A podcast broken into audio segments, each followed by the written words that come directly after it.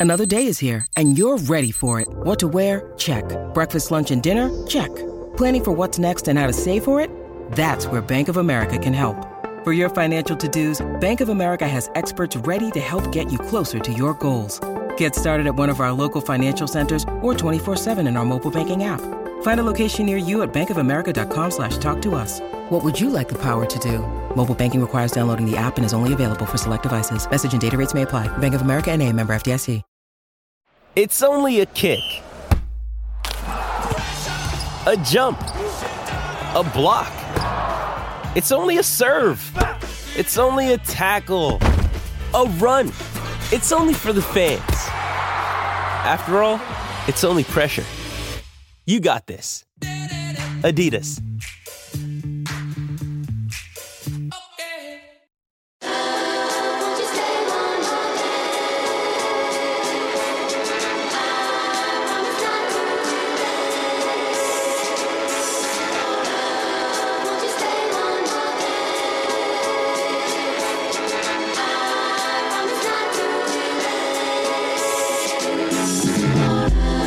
Tornati, questa è Icone, una nuova puntata del podcast dell'ultimo uomo che attraverso i suoi giocatori più iconici tratta della storia del calcio moderno. Io sono Daniele V. Morrone e accanto a me, di fronte a me, c'è Emiliano Battazzi. Ciao Emiliano. Ciao Dani. Abbiamo fatto un mese di pausa perché era il giusto tributo all'icona di oggi che è un giocatore che di pause ne ha fatte tante. Lui ha fatto pause migliori rispetto alla nostra se devo essere sincero. Beh quello sicuramente però altrettanto sicuramente lui si sarebbe preso una bellissima pausa ad agosto e l'avrebbe vissuta interamente sulle spiagge. Parliamo dell'icona della supremazia culturale del gioco abbonito si tratta del periodo storico in realtà breve perché se vai a vedere è dal 97, poco prima del mondiale del 98 fino al 2006, il 2006 siamo stati noi italiani che abbiamo completamente affossato il gioco abbonito in un mondiale. In questa piccola fascia c'è stata una situazione particolarissima per cui era riconosciuto come la Serie A fosse il miglior campionato del mondo. Il calcio europeo era migliore rispetto a quello del resto d'Europa. La Champions League aveva ormai preso parte uh, ampiamente come la miglior competizione per club, ma era un calcio soprattutto fisico e tattico e portava le partite ad essere tra il noioso e il mm, diciamo sincopato, cioè falli continui. Se provate a vedervi una qualsiasi finale di Champions League dal 2001 al 2004 vi sanguinano veramente gli occhi. In questo contesto chi voleva vedere il bel calcio vedeva il Brasile. Eh, il Brasile perché era la nazionale proprio di riferimento per, eh, per, chiunque volesse vedere un po' di calcio gradevole, perché aveva tutte le grandi stelle dell'epoca, c'era Ronaldo il fenomeno, eh, Romario che insomma eh, magari non era al top ma eh, era ancora un calciatore pazzesco, c'era Rivaldo, c'era Gialmigna, eh, Giunigno, poi arriva Cacà eh, poi arriva Adriano, c'era sempre De Nilsson che nonostante tutto ogni tanto giochicchiava in nazionale, Roberto Carlos, Cafù e poi ovviamente c'era lui. C'era Ronaldinho che ha detto qualche anno fa non cerco i miei gol online, cerco soltanto i video dei tunnel che ho fatto. Ma partiamo dall'inizio. Ronaldo de Assis Moreira è di Porto Alegre. Porto Alegre è una delle città cardine del calcio brasiliano, è la metropoli più a sud, quella diciamo più europea, con uh, una divisione storica tra due grandi del calcio brasiliano, il Gremio, che era la squadra degli immigrati tedeschi, e l'Internacional, che era la squadra di tutti gli altri, quindi soprattutto italiani e portoghesi, che sono le due minoranze maggiori di Porto Alegre. Ronaldinho cresce in una famiglia proletaria, eh, suo padre João Moreira è un ex calciatore che finisce per lavorare come saldatore in un cantiere navale, mentre la madre, eh, Miguelina de Assis, per questo che è Assis Moreira, Ronaldo, Miguelina de Assis era una venditrice di cosmetici che poi si eh, riesce a diventare un'infermiera. Il fratello maggiore che avrà tantissimo peso poi nella carriera di Ronaldinho, Roberto, eh, anche lui calciatore, meno forte rispetto al nostro Ronaldo. Ronaldo e non Ronaldinho perché in questo momento ancora non c'è la questione dei troppi Ronaldi nella squadra brasiliana. Ronaldo cresce giocando soprattutto a futsala che è la, quello che diciamo racchiude tanto dell'unicità del talento brasiliano in quel momento.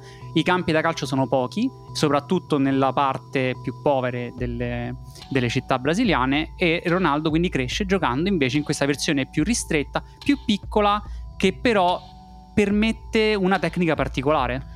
Sì, lui ancora dice che il, il controllo di palla che l'ha reso diciamo celebre poi nel, nel, calcio gli deriva in realtà da quello che ha preso nel futsal no?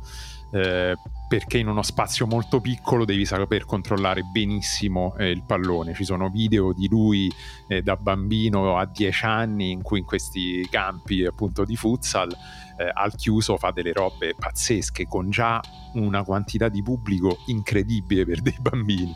Sì, soprattutto perché in realtà poi vai a vedere le partite di calcio ci stava meno gente di quelle che andava a vedere il futsal, perché i campi da calcio non hanno l'erba, alcune zone sono con il cemento e altre zone con l'erba nello stesso campo e quindi i giocatori più gracili trovano invece nel futsal il posto perfetto per sviluppare la propria tecnica. Questa cosa viene portata però anche poi nel calcio. Ronaldo ci mette pochissimo ad essere preso dalle giovanili del gremio, che diciamo erano delle due grandi. E qua racconta che a 13 anni in una partita ha segnato 23 gol da solo. Questo soltanto per dare l'idea di che tipo di talento fosse in quel momento Gracilino Ronaldo nel gremio. Viene preso subito come uno dei grandi talenti del calcio brasiliano, però in realtà ci mette un po' ad arrivare in Europa.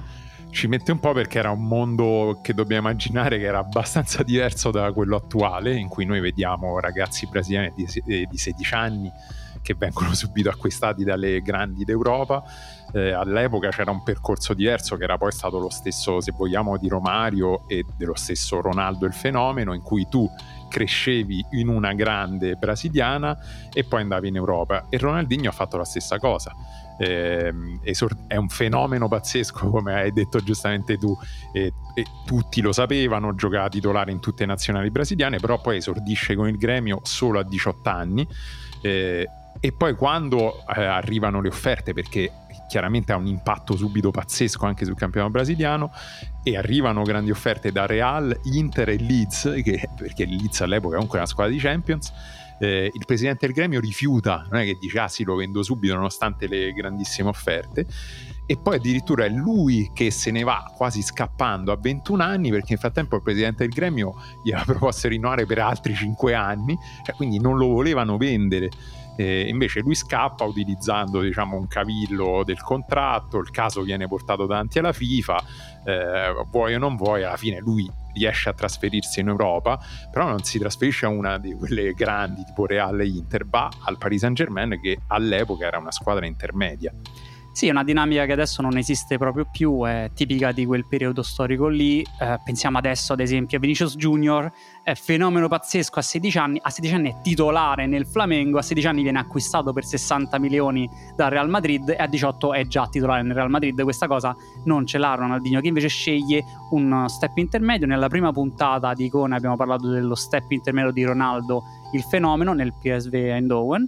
Lui invece a Parigi buon livello del campionato, buon livello dei giocatori, tra gli altri tra l'altro anche il difensore centrale argentino Mauricio Pochettino, o Pocettino se preferite, e un giovanissimo Michele Arteta, tra altri grandi de- dell'epoca, ma soprattutto uno che, sai, una puntata su questo giocatore ci starebbe eh, pure, starebbe, forse, sì. JJ Okocha, eh, uno dei grandi del calcio africano, uno dei grandissimi dribblatori della storia del calcio e c'è questo periodo di qualche mese che loro giocano contemporaneamente con Okocha e Ronaldinho e uno dice vabbè hanno stravinto nel calcio francese.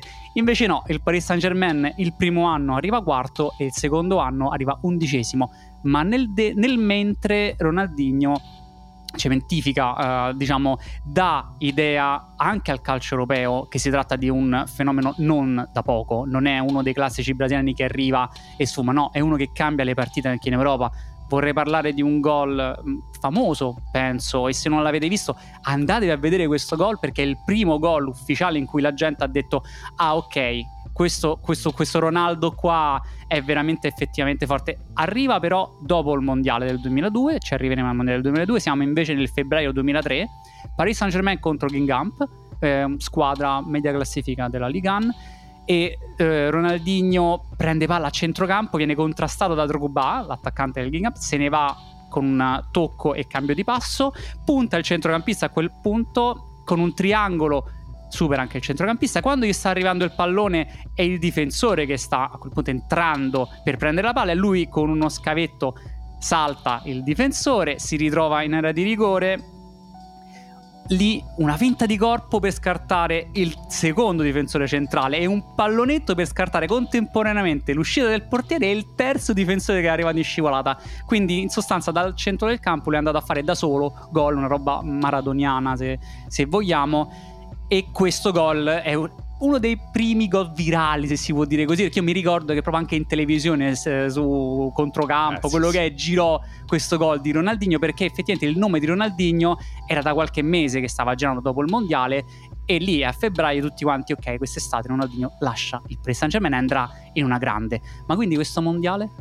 Eh, il mondiale è decisivo per far vedere a tutti quanto fosse forte Ronaldinho, nonostante eh, diciamo in Brasile lo sapessero già eh, lui a 19 anni per esempio decide una finale del campionato gremio internazionale quindi anche eh, derby gioca una partita pazzesca eh, fa un numero che è una sorta di doppio elastico e se lo vedete anche adesso eh, sentite dolore al ginocchio semplicemente per i movimenti eh, quindi in Brasile già sapevano quanto fosse forte eh, Ronaldinho e i mondiali 2002 servono semplicemente a farlo capire a tutto il resto. Eh, sono mondiali non proprio entusiasmanti, diciamo a tutti i livelli organizzativi, calcistici. Sempre questa prima puntata di Icone, ne abbiamo parlato anche, anche tanto. Una cosa aggiungo, è qui che è Ronaldinho effettivamente perché da fine anni 90 va in nazionale, c'è l'altro Ronaldo, classico passaggio di testimone da Ronaldinho che diventa Ronaldo e Ronaldo che diventa Ronaldinho, cioè il vecchio e il giovane. E quindi gli tocca Ronaldinho che però gli si addice molto di più rispetto a, a quello che invece era Ronaldo il fenomeno. Eh, il Brasile rimette, riesce a mettere assieme diciamo, i, i, grandi talenti generazionali in un modo che forse eh, non, non, gli succedeva più dagli anni 70, no? perché comunque hanno vinto il Mondiale 94 con alcuni grandi talenti, ma una nazionale anche un po' se vogliamo, contestata in patria perché troppo europea. Eh, invece quella nazionale eh, schiera il, il, tridente che è Ronaldinho, Ronaldo, Rivaldo. Eh, è vero che sono i mondiali di Ronaldo il fenomeno perché è capocannoniere, cioè, è decisivo in finale, doppietta, però è anche un po' il canto del cigno, no? si vede che non è più quel Ronaldo pre-infortuni.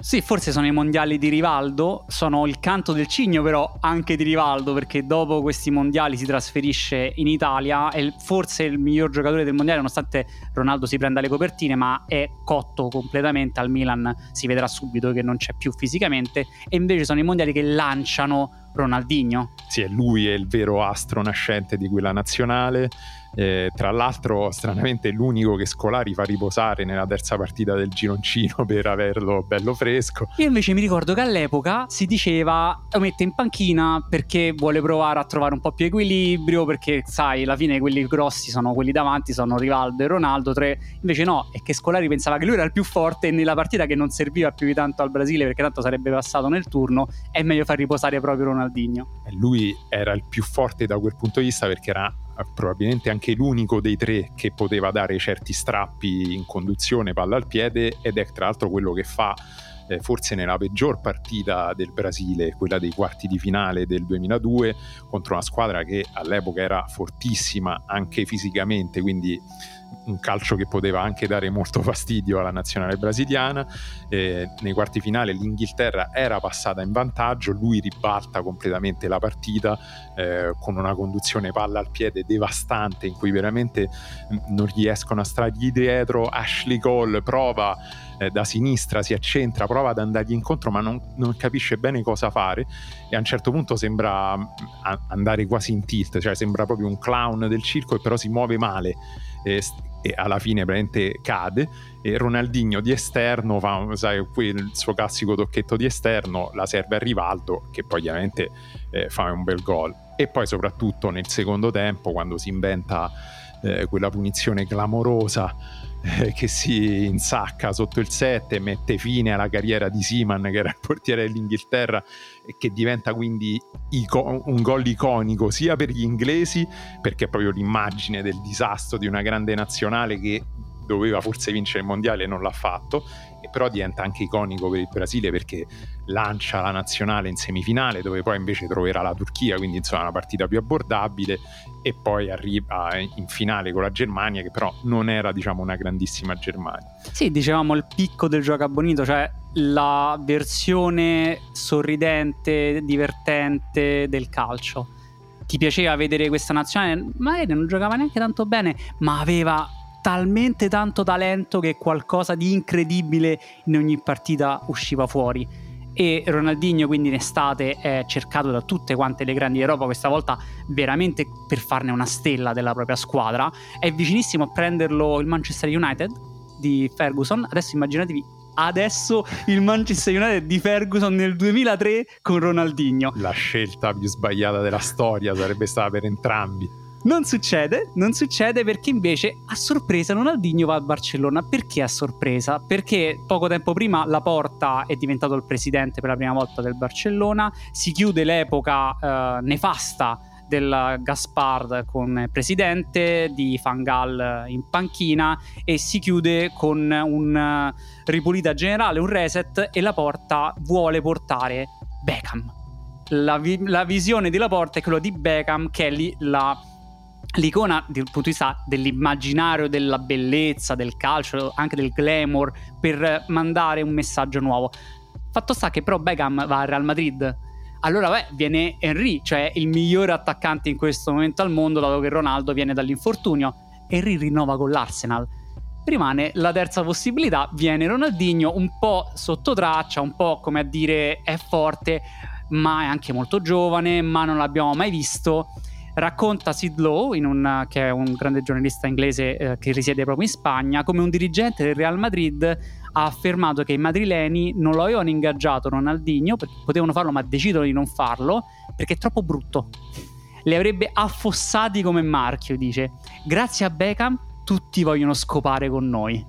E questa torna indietro perché invece Ronaldinho, che effettivamente aveva un immaginario diverso rispetto a quello glamour di Beckham, però stravolge l'immaginario del Barcellona. Da subito un Barcellona che veniva da un ambiente depresso, lo possiamo dire apertamente. Il capitano eh, poi storico Puyol ne parla in questo modo, soprattutto con la stella disegnata del, del ciclo che era Richelme, che aveva fallito per colpa dell'allenatore Van Gaal che non lo poteva vedere e che quindi l'ha messo alla porta.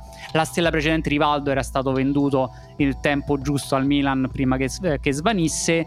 Arriva questo allenatore, non dico sconosciuto perché Frank Rijkaard è uno dei più grandi giocatori della storia del calcio, ma come allenatore aveva soltanto allenato l'Olanda del 2000 perdendo poi tra l'altro i rigori contro l'Italia nell'Europeo di casa, non aveva mai fatto grandi campagne se non fosse che era uno dei pupilli di Cruyff e Cruyff era uno dei maestri di Laporta e Cruyff ha telefonato alla porta e ha detto no no non hai capito prendi Rijkaard tu vuoi prendere Mourinho? No, no, no, pre- prendi Rijkaard, ne riparliamo poi dopo. E effettivamente ha ragione perché Rijkaard, che è un allenatore tranquillo, un allenatore molto aperto, si incrocia con Ronaldinho, che è una figura molto tranquilla, una figura molto estroversa, e tirano fuori qualcosa che era in realtà impensabile per l'epoca. Beh, Ronaldinho si presenta subito alla stragrande nell'esordio al Camp Nou contro il Siviglia, una partita stranissima eh, che viene definita la partita del Gaspacio perché si giocò a mezzanotte e 5 minuti. Eh, c'era stata in sostanza una, una, disputa con il Siviglia che aveva bisogno di quar- almeno 48 ore di riposo all'ultima partita, ma il Barcellona non poteva giocare, diciamo, il, il, giorno dopo la sera perché avrebbe perso tutti i giocatori convocati dalla nazionale. Era diciamo, una partita infrasettimanale appena prima della sosta. Quindi il Barcellona escogitò questa stratagemma di giocarla effettivamente a 48 ore e 5 minuti dopo l'ultima partita del Siviglia. Solo che portare le persone allo stadio a mezzanotte e 5 comunque è un po' un'impresa eh, quindi il Barcellona decise di eh, regalare sostanzialmente la cena ai tifosi a tema andaluso e, e, chi era allo stadio ricorda c'erano queste vaschette di Gaspacio. Quindi è passata proprio alla storia, se voi la cercate, la partita del Gaspacio, ma è soprattutto la partita di Ronaldinho, quindi immaginate in uno stadio pieno a mezzanotte, partita che si chiude alle due di notte, eh, il Siviglia poi passa in realtà in vantaggio, eh, nel secondo tempo Ronaldinho fa diciamo, un'azione proprio che dimostra il suo talento unico, no? che non ha bisogno neanche di, di, altri, cioè lui prende palla direttamente nella sua metà campo da, dal portiere e poi a passo neanche troppo veloce si, si incammina verso la porta avversaria, scarta due avversari ma proprio facilmente senza fare neanche eh, troppo sforzo arrivato a forse anche più di 30 metri dalla porta, è in posizione centrale,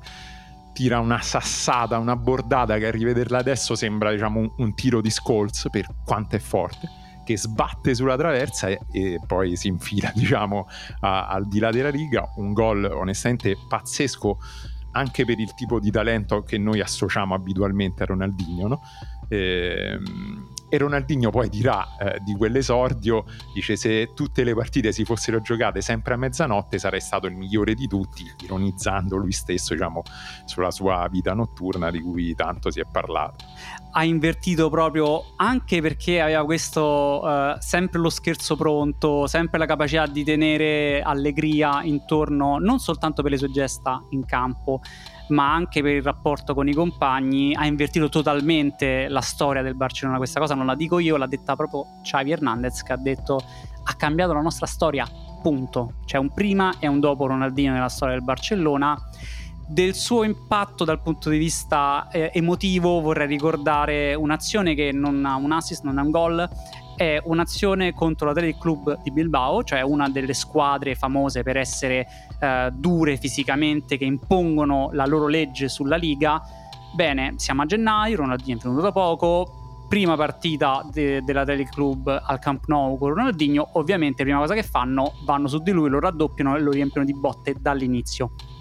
Ogni volta che riceve palla, bam, lo buttano a terra. Ronaldinho non dice nulla, si alza e continua a giocare un certo punto riceve palla sul lato, vede che stanno arrivando in due, uno lo blocca con la schiena, l'altro lo fa avvicinare e fa partire tre sombreri per superare entrambi e farli ballare al suo ritmo fino a quando loro che continuano a provare a prenderla a calci non finiscono per dargli un calcio veramente forte, lo buttano a terra, l'arbitro fischia, il Camp Nou è un'ovazione incredibile, si vedono le scene di ragazzi che si danno il 5, entusiasti perché è un'azione che non significa nulla dal punto di vista del risultato della partita finirà 1-1, ma che semplicemente non si vedeva dai tempi di Maradona a Barcellona. E questa cosa significa che tu riporti un tipo di calcio a Barcellona che prima non c'era un impatto che porta anche il Barcellona a salire di livello. Improvvisamente un salto proprio quantico passa da forse dobbiamo lottare per la Liga a siamo una delle squadre più forti del mondo e lottiamo ogni anno per la Champions League. Champions League che arriva, ma che per arrivare c'è bisogno di una risalita graduale con una delle immagini iconiche di Ronaldinho. Sì, eh, forse uno dei gol più iconici della storia della Champions, sicuramente tra i primi tre perché è quello che tutti eh, ricordano, è la sfida con il Chelsea eh, agli ottavi di finale 2005, Chelsea di Murigno che andava letteralmente a 3000, era uno schiacciasassi, all'andata il Barcellona aveva vinto eh, 2-1, al ritorno dopo mm, una mezz'oretta il Chelsea era già sul 3-0, aveva proprio demolito il Barcellona. Eh, Ronaldinho segna prima sul rigore e poi quindi sul 3-1 a quel punto serviva un altro gol eh, al Barcellona. Eh, c'è un lancione proprio nel nulla verso la difesa del, del Chelsea che respinge eh, la palla in qualche modo arriva a lui che si ritrova all'altezza della lunetta fuori dall'area proprio il pallone è sulla riga a un certo punto sembra proprio che si sospenda il tempo. Cioè, vedete, c'è una nuvola di giocatori del Chelsea intorno a Ronaldinho. Siamo intorno a, ai, tra i 4 e i 7, diciamo 4 ce l'ha centralmente. E, e Ronaldinho comincia a fare dei, dei movimenti. E c'è chi ha detto che col piede sembra quasi stesse spegnendo una sigaretta col piede. Ed effettivamente, se guardate, ehm, è una cosa plausibile eh, chi ha parlato di passo di samba è chiaramente la cosa più, eh, più, classica, però se rivedete bene la finta, in realtà è tutta fa- fatta con la parte sopra, col bacino. Con le spalle, con il le bacino. spalle, il bacino, il piede gli serve quasi solo per, per accompagnamento, cioè la vera finta è sopra. Eh, e poi eh, lui di botto, boom, colpisce con la punta interna. Eh, la cosa sorprendente è che allo spettatore non sembrava ci fosse uno spazio, cioè eh, a rivederlo non capisci ma dove l'ha visto lo spazio.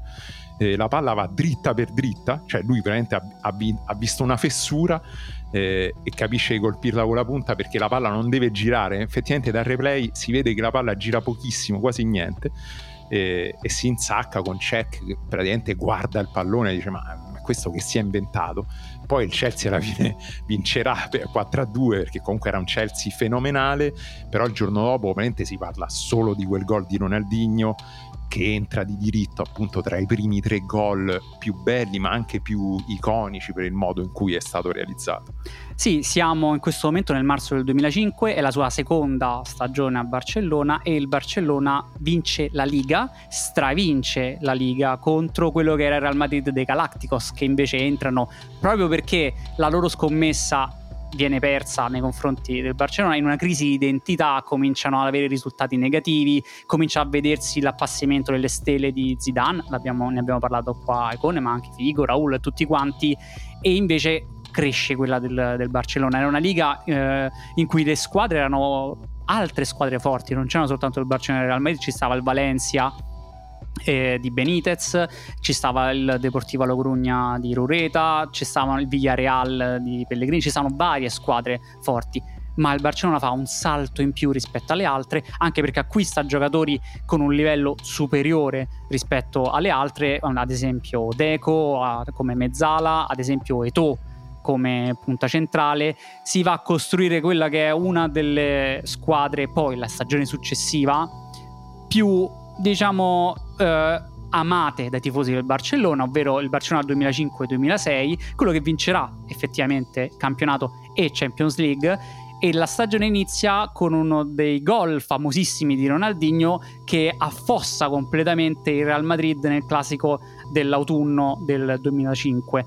A proposito di questa cosa, tu hai un aneddoto che io in realtà non conoscevo prima di, di preparare questa puntata, quindi prego a te l'onore. È una cosa molto particolare effettivamente forse uno non si aspetterebbe da Ronaldinho, praticamente è, un aneddoto raccontato da Iniesta eh, che pochi giorni prima di questo classico appunto il Real Madrid eh, riceve una telefonata nella notte da Ronaldinho eh, che gli dice guarda non, non, mi riesco a tenere questa cosa te lo devo dire a giugno vado via e vado al Real Madrid perché mi hanno offerto delle cifre pazzesche e, e poi Ronaldinho attacca dice Iniesta io non sono riuscito neanche proprio a parlarci eh, il giorno dopo Iniesta va all'allenamento e percepisce diciamo, un clima molto strano, cioè tutti in silenzio e sembra che tutti vogliano scherzare so- solo con, con Ronaldinho. Quando poi arriva la, il giorno della partita, vanno al Bernabeu, nello spogliatoio, prima di entrare in campo, Ronaldinho dice, eh, fa un discorso alla squadra, dice loro sono fortissimi, ma noi invece abbiamo uno spogliatoio splendido, siamo eh, uniti, moriremmo l'uno per l'altro per, eh, per, aiutarci. Dice, sapete perché lo so, ho chiamato diversi di voi nella notte, nei giorni passati, per dire che andavo al Real, nessuno l'ha detto a un altro, nessuno mi ha tradito. Dice, chiaramente non è vero niente, non vado da nessuna parte, quindi adesso usciamo in campo, diamo una lezione a Real Madrid. When you need mealtime inspiration, it's worth shopping Kroger, where you'll find over 30,000 mouthwatering choices that excite your inner foodie. And no matter what tasty choice you make, you'll enjoy our everyday low prices, plus extra ways to save, like digital coupons worth over $600 each week. You can also save up to $1 off per gallon at the pump with fuel points. More savings and more inspiring flavors make shopping Kroger worth it every time. Kroger, fresh for everyone. Fuel restrictions apply. Jewelry isn't a gift you give just once, it's a way to remind your loved one of a beautiful moment every time they see it. Blue Nile can help you find the gift that says how you feel and says it beautifully with expert guidance and a wide assortment of jewelry of the highest quality at the best price. Go to BlueNile.com and experience the convenience of shopping Blue Nile, the original online jeweler since 1999. That's BlueNile.com to find the perfect jewelry gift for any occasion. BlueNile.com. E danno una lezione al Madrid. Effettivamente è stato di Dan-. È stato un 3-0 storico, una di quelle partite in cui all'uscita dal Rijkaard fa uscire dal campo Ronaldinho nel secondo tempo non perché fosse stanco o altro, ma perché il Bernabeu fa un'ovazione, una standing ovation a Ronaldinho. Se voi avete visto quante volte il Bernabeu ha fatto una standing ovation a un giocatore del Barcellona, poche diciamo così, poche. Anche pochissime. Diciamo. Pochissime. Questo è il eh, classico eh, con uno dei gol più belli di Ronaldinho, quelli in cui eh, teletrasporta Sergio Ramos in un'altra dimensione perché riceve palla a centrocampo, scatta, Sergio Ramos ha l'incauta decisione di scendere in scivolata per anticiparlo passa da una parte, la palla passa dall'altra, Ronaldinho prima e Sergio Ramos si teletrasporta nell'iperuranio. A quel punto Ronaldinho continua a correre davanti Ivan Elghera, eh, uno dei grandi difensori esperti di quel periodo, lo gela completamente, una statua di ghiaccio Ivan Elghera per la finta di corpo, con cui poi dopo continua la firma per spiazzare i Carcasillas e mettere la palla in rete. Segnerà poi un altro gol, ma questo gol qua è quello che rimarrà nella retina di chi lo vede sul momento perché non è una cosa così comune da solo così autosufficiente segnare un gol al Real Madrid, qualsiasi tipo di Real Madrid sia. Non è ancora arrivato quel Messi là, stiamo giocando ancora con Messi, ma questa qua effettivamente è un gol che poi noi poi dopo diremmo lo può segnare giusto Messi. Ecco, Ronaldinho l'ha fatto prima di Messi.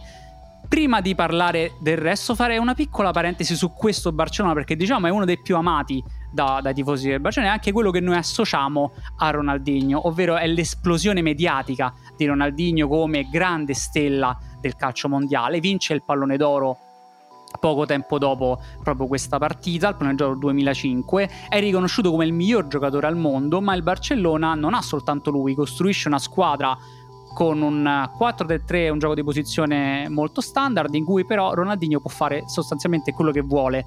Al centro dell'attacco c'è Eto'o, dall'altra parte sta uscendo fuori il talento incredibile di Messi, che però paradossalmente è ancora in panchina, perché il titolare è Ludovic Julie, che è un'ala francese di buon livello, ma ovviamente non sarà mai il livello di Messi, ma gioca perché si trova sempre sul secondo palo sui passaggi di Ronaldinho. I passaggi taglialine di Ronaldinho sono qualcosa che va oltre dribbling e oltre gol di Ronaldinho, qualcosa di cui parliamo troppo poco quando ricordiamo Ronaldinho. Eh, la visione di gioco di Ronaldinho era quella sostanzialmente di un playmaker.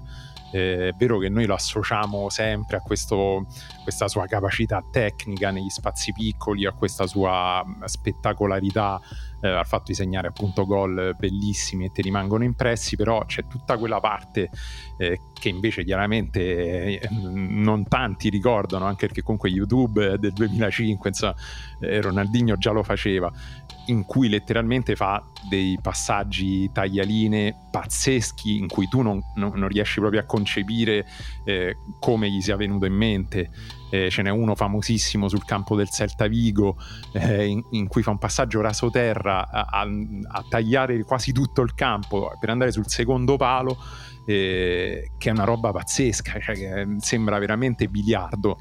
Tra l'altro è un passaggio che non diventa un assist perché Eric Larson, che era l'attaccante di riserva di quel Barcellona, è uno dei grandi attaccanti tra il fine anni 90 e inizio 2000, un fenomeno nella finalizzazione, semplicemente come tutti noi non aveva visto che lì ci stava un tracciante possibile e quindi parte in ritardo rispetto a quando parte la palla. Ronaldinho ha la sua zona di comfort, ovvero lo diremmo adesso al mezzo spazio di sinistra. Lui gioca come ala sinistra, ma di fatto riceve nel mezzo spazio, riceve da fermo e da lì una volta ricevuto alza la testa, decide se dribblare, se decide se passare. È quello che nel basket chiameremmo triple threat, cioè tre cose contemporaneamente può fare. In quel momento tu, quindi difensore, soprattutto se sei terzino, sei disperato perché non sai proprio cosa fare. Questo che fa o mi salta e mi umilia o in tre secondi scatta, va fino in porta, va a segnare, o da fermo fa partire un passaggio che taglia tutto il campo e va sul secondo palo dove ci sta spesso Julie, ci sta Eto, ci sta Larson che vanno a segnare. Io volevo invece segnalare quello contro il Werder Brema in Champions League in cui Ronaldinho riceve sempre in questo punto del campo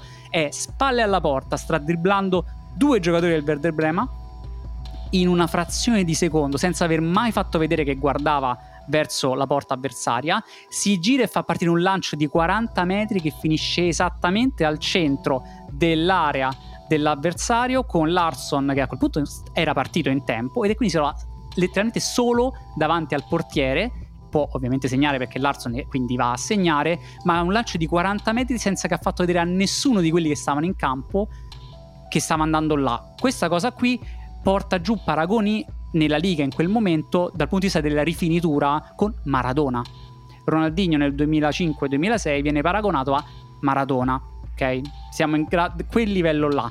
Ed è un Barcellona che segna tanto, segna tantissimo, che va a vincere la Champions League con una campagna veramente entusiasmante. C'è una finale che però uh, è qualcosa di strano perché la finale contro l'Arsenal con l'Arsenal che finisce in 10 dopo poco tempo ma è in vantaggio di un gol e il Barcellona riesce a sbloccare quando entra Larson nel secondo tempo.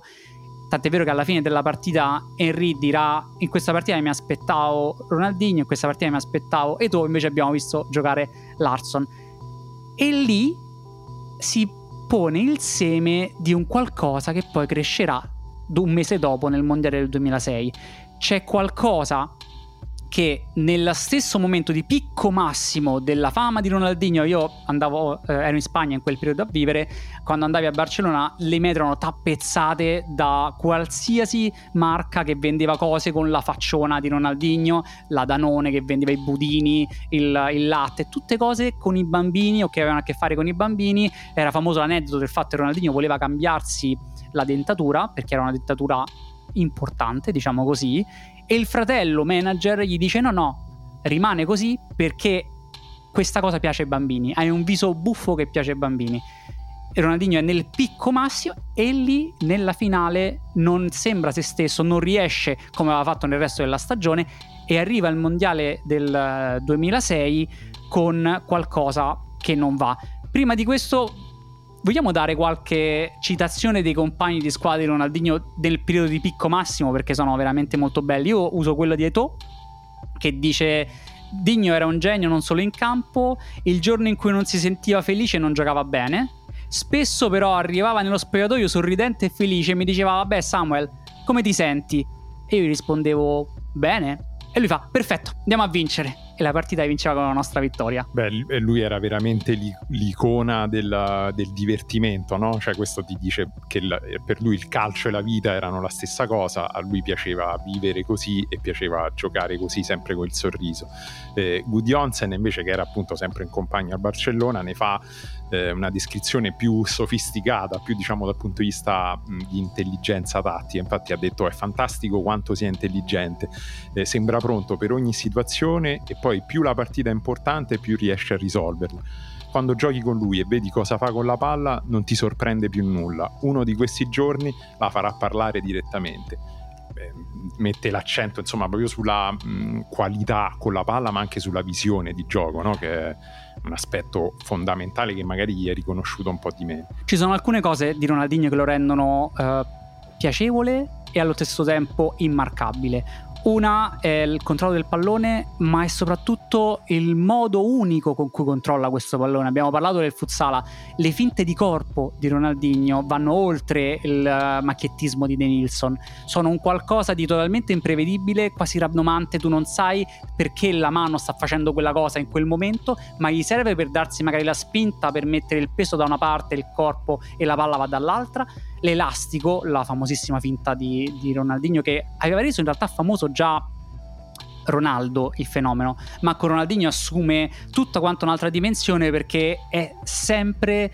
poi portante a qualcosa di nuovo, cioè fa l'elastico e poi dopo viene qualcos'altro, non è l'elastico per fare l'elastico, dopo arriva l'assist, dopo arriva il tiro, dopo arriva la conduzione con cui poi arriva in porta. È scattante nel primo passo, è imprendibile e non sai mai quale sarà la prossima mossa. Questo però unito ad una velocità e quindi ad una, un atletismo fuori scala per quel tipo di creatività. La, veniva, veniva paragonato a Maradona proprio perché aveva quel tipo di scatto improvviso e quella capacità di resistere ai contrasti, ai falli ed è proprio lì che forse arriva il punto nel 2006 di rottura in cui arriva ai mondiali come miglior giocatore al mondo, della migliore squadra al mondo, nella nazionale che tutti vorrebbero vedere a quei mondiali, la nazionale del quadrato magico con eh, Ronaldo, con Juninho, con Kakà. È una nazionale che punta a vincere assolutamente il mondiale, è quella che ha vinto nel 2002, è considerata la più forte e finisce, come abbiamo parlato sia nella puntata di Icone di Ronaldo che in quella di Zizou, in un dramma perché viene battuta anche più di quanto il risultato dica dell'1-0 finale dalla Francia di Zidane e Ronaldinho è un buon giocatore di quel Brasile ma non è il mondiale di Ronaldinho. E usciti da quel mondiale arriva improvvisamente la crisi.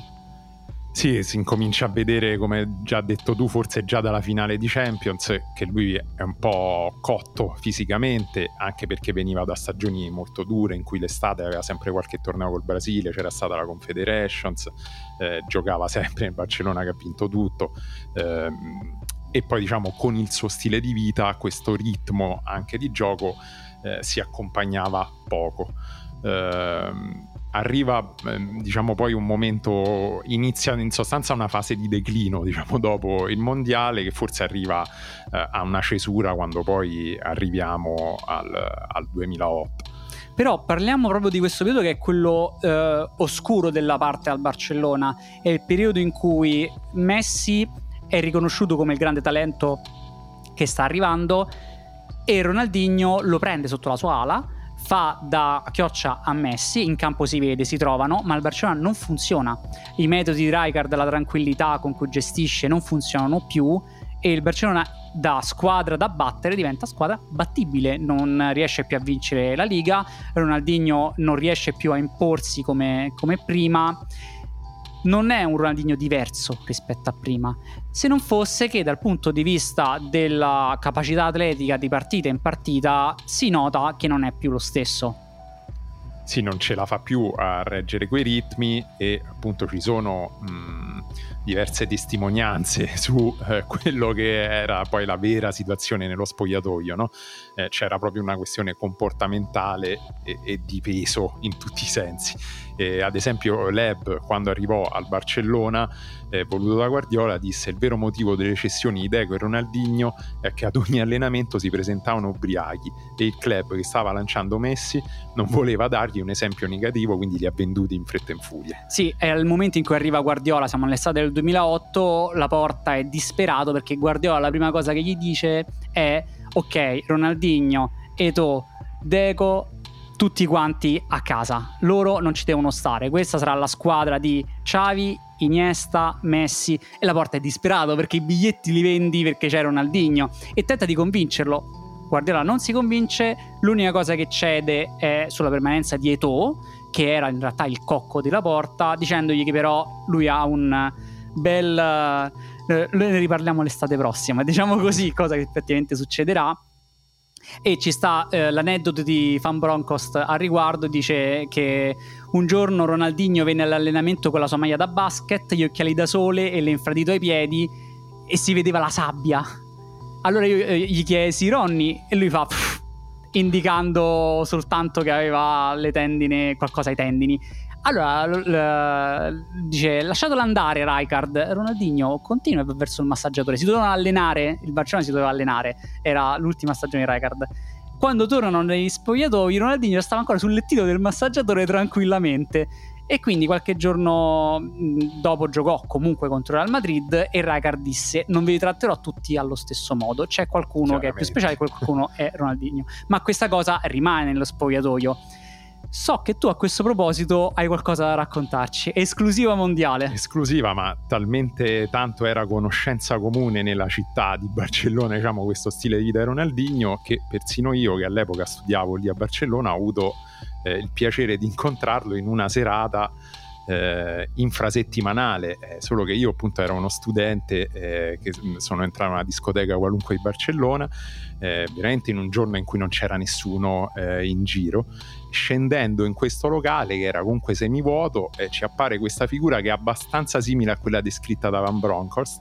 Cioè c'era Ronaldinho con la maglia da basket un numero imprecisato di catene al collo e un numero altrettanto imprecisato di donne intorno a lui e, ehm, ed era però la stagione appunto 2005-2006, cioè stiamo parlando diciamo intorno ad aprile 2006. Capisci che in quel periodo il Barça si stava giocando Liga, Champions League ed era la stagione che arrivava al mondiale e lui diciamo in un mercoledì qualunque eh, stava facendo serata eh, in discoteca tranquillamente, alcolici, cioè non si faceva mancare niente, ecco da questo punto di vista c'è un articolo di Piri sull'ultimo uomo proprio su Ronaldinho lui pone la questione secondo me interessante sul fatto che alla fine il vero erede di Maradona non è che è proprio Ronaldinho anche per il rapporto che aveva con la vita fuori dal campo e come questo in realtà ha inciso poi sulla sua carriera? Eh, secondo me è una buona questione perché da diversi punti di vista c'è questa analogia, ehm, probabilmente anche come livello di divertimento in campo. Eh, da questo punto di vista si, si, può dire, diciamo, non voglio parlare di Eredi perché Maradona insomma è un altro pianeta, eh, però da quel punto di vista c'è secondo me una sorta di prosecuzione o di aggancio. Ecco. Ok, tieniti aperta questa icona, partiamo perché ne parliamo dopo, invece cosa succede nella vita di Ronaldinho che deve lasciare Barcellona. Guardiola ha detto o io o lui e ovviamente la porta in quel momento deve accettare il diktat di Guardiola. Viene venduto in fretta e furia al Milan di Ancelotti, era uno dei sogni di Berlusconi avere i grandi brasiliani, adorava anche Ronaldinho. Ronaldinho però non funziona nel Milan di Ancelotti, la forma fisica non sarà più ripresa e quindi tutte quante quelle cose che avevamo detto della capacità atletica, del primo passo, spariscono completamente dal suo gioco. È un giocatore tecnicamente sublime, ma che gioca di fatto sul posto. Questa cosa riesce Leonardo la stagione successiva un po' a mascherarla con il suo celebre 4-2 fantasia, in cui Ronaldinho si muove davanti a, insieme agli altri giocatori. Sostanzialmente fa quello che gli pare, quindi per questo riesce bene. È un Milan a fine ciclo totale, quello di, Ronaldo, di, di Leonardo, e fa fatica ad arrivare anche terzo. Il Milan lascia qualche eh, tocco di magia ancora a Ronaldinho, c'è cioè il famoso gol al Siena nel 2010, ma qualche dribbling, ma non è l'impatto non è minimamente paragonabile a quello di solo due anni prima. No, certo. Arriva non è stato a quel livello, però insomma comunque qualcosina ha fatto vedere, ha fatto sembrare in quell'anno con i famosi 18 assist, fece sembrare sì. Borriello erede di Batistuta, insomma era comunque un giocatore che da fermo comunque ti garantiva un certo tasso di qualità. Arriva Allegri, il Milan vincerà effettivamente con Allegri, lo scudetto ritornerà per un periodo anche se breve comunque sul tetto d'Italia, se non fosse che Allegri e Ronaldinho sono due eh, personaggi che non riescono a trovare un punto di incontro perché per Allegri il punto di incontro è tu arrivi agli allenamenti almeno sobrio e per Ronaldinho è se io gioco e comunque eh, faccio bene posso anche arrivare non propriamente sobrio dalle nottate a Milano. Questa cosa arriva al punto di scontro tale per cui Allegri dice anche nel suo caso lui per favore lo portate fuori. Ronaldinho conclude quindi rapidamente la sua carriera al Milan, non riuscendo ad incidere come il suo talento aveva promesso. Tornerà in Brasile, arriverà una buona carriera in Brasile, arriva comunque la Libertadores, arriva comunque una serie di squadre di alto livello come l'Atletico Minero, come il Flamengo, ma non sarà, non sarà più la stessa cosa. Il Brasile scopre un altro talento che è Neymar Jr e quindi qui arriviamo alla fase conclusiva. Riapriamo l'icona che avevamo lasciato da parte prima. Ronaldinho da una parte l'erede di Maradona, ma ti chiedo se Ronaldinho è il giocatore brasiliano più forte visto negli ultimi vent'anni o questa cosa spetta a Neymar.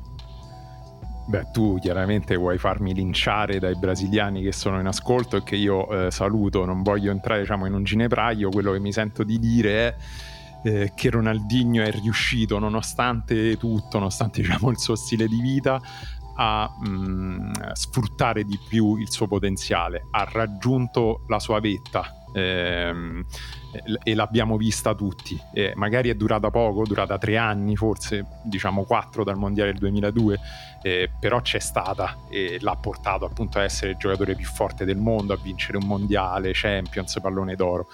Eh, su Neymar mh, purtroppo forse non, non, riusciamo a dire la stessa cosa. Eh, nonostante Neymar magari avesse anche a livello di qualità, eh, forse anche fisiche, ecco qualcosina di più, aveva forse ah, diciamo, è vero che sta in Arabia, però insomma, aveva. T- tuttora è un calciatore, eh, ave- ha diciamo, appunto qualcosa di meno nella visione di gioco del playmaker che invece Ronaldinho eh, aveva. Ah, un'altra cosa che, che aveva Ronaldinho è la capacità di segnare gol pesanti, cosa che Neymar non ha propriamente nelle sue corde, non ha avuto nel Paris Saint Germain, ha avuto per un periodo al Barcellona, ma poco prima proprio di andarsene al Paris Saint Germain. Questa cosa porta Ronaldinho ad essere effettivamente riconosciuto dagli stessi brasiliani che l'hanno vissuto, magari quelli più giovani che non si ricordano quel periodo d'oro di Ronaldinho, ti diranno guarda le cifre, Neymar è chiaramente superiore, ma chi l'ha vissuto sa che abbiamo visto il miglior Ronaldinho possibile e il miglior Ronaldinho possibile spostava le montagne Quindi allarghiamo ancora di più. Passiamo agli ultimi 50 anni, quindi il periodo di riferimento di questo podcast. Ovviamente Ronaldo il fenomeno è sopra, ma metti altri davanti a Ronaldinho tra Ronaldinho e Ronaldo il fenomeno? Eh, non so se mi faranno entrare in Brasile se continui a farmi queste domande, però questa è molto difficile eh, perché diciamo escludiamo tutto il Brasile 70, chiaramente che lì erano dei fenomeni, insomma, non parliamo Pelé. Sì, sì, diciamo post, post quella generazione esatto. là.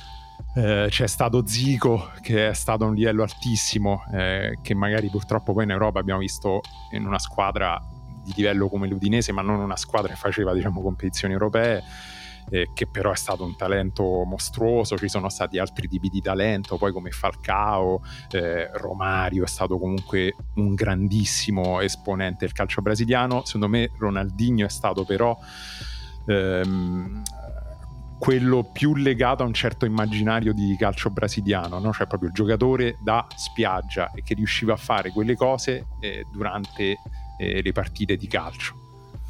È per questo che forse è il massimo rappresentante proprio del gioco bonito, che è questo eh, piccolo filone filosofico nella storia del calcio che però ha avuto tanta influenza per chi l'ha vissuto. Ultima, giuro, ultima. Emiliano, quindi come si posiziona nella storia dei grandi del calcio moderno Ronaldinho? Ne abbiamo parlato per adesso di alcuni dei grandi, parleremo nelle altre puntate di Cone di altri dei grandi. Ronaldinho dove sta tra i grandi della storia del calcio moderno? Secondo me Ronaldinho si posiziona in un modo particolare eh, perché mm, diciamo più di qualcuno ha detto Ronaldinho faceva giocate uniche ad ogni partita eh, in un modo che veramente mm, possiamo definire artistico, insomma è un po' abusato eh, questa idea che qualunque passaggio, qualunque cosa del calcio sia un'opera d'arte. Nel suo caso di artistico c'era il fatto che fosse diciamo arte irreplicabile, che tu per vederla dovevi andare per forza allo stadio eh, ed in questo appunto c'è questa somiglianza diciamo con eh, Maradona. Eh, mentre invece per fare un esempio dei grandissimi de- dell'epoca contemporanea Messi e Ronaldo Cristiano. erano, eh, Cristiano Ronaldo chiaramente erano a un livello superiore ma facevano giocate che in qualche modo loro stessi poi replicavano, cioè tu sapevi che se andavi a vedere 10 part- partite del Barcellona, prima o poi l'avresti visto due o tre volte quella giocata lì, Ronaldinho ogni partita se ne inventava eh, una, uno diversi, era proprio eh, Ronaldinho era una festa mobile sul campo di calcio, era il vero giocatore di spiaggia trasportato nel calcio moderno. Sì, quindi occupa una nicchia del nostro pantheon eh, del calcio moderno. Non, è quasi difficile da confrontare con gli altri grandi perché non faceva quasi lo stesso sport da quel punto di vista. Eh, Ronaldinho era un evento unico, mentre magari Messi era eh, in grado di replicare la situazione, ma questo l'ha portato a dominare partite su partite per anni e anni e anni, mentre un evento unico ti consuma talmente tanto che questa creatività si spegne a un certo punto quando anche l'atletismo si spegne di Ronaldinho e non riesce più a stare da un momento all'altro non riesce più a stare là sopra insieme ai più grandi dove invece altri come Maradona come Messi come Cristiano Ronaldo sono riusciti per tanto tempo. Non toglie il fatto che nel suo picco abbiamo detto è in quella conversazione lì vedremo se durerà nella memoria quando anche chi l'ha vissuto non ne parlerà più tanto perché saranno passati tanti anni, o se invece proprio questa sua unicità lo renderà ancora più memorabile per chi l'ha vissuto e avrà più anni. Io con questo direi di chiudere la puntata. Grazie agli abbonati dell'ultimo uomo che permettono a tutti di sentire questo podcast. Se volete contribuire abbonandovi potete farlo andando sul sito dell'ultimo uomo. Ricordo solo che le musiche sono come sempre di Delphi e il montaggio come sempre di Ugo. Noi, io, Daniele V. Morrone e Emiliano Battazzi, torniamo come al solito all'inizio del mese con una nuova icona. Ciao. Ciao Dani. It's Kaylee Cuoco for Priceline. Ready to go to your happy place for a happy price? Well, why didn't you say so? Just download the Priceline app right now and save up to 60% on hotels. So, whether it's Cousin Kevin's Kazoo concert in Kansas City, go Kevin, or Becky's Bachelorette Bash in Bermuda, you never have to miss a trip ever again. So, download the Priceline app today. Your savings are waiting. Go to your happy place for a happy price. Go to your happy price, Priceline. I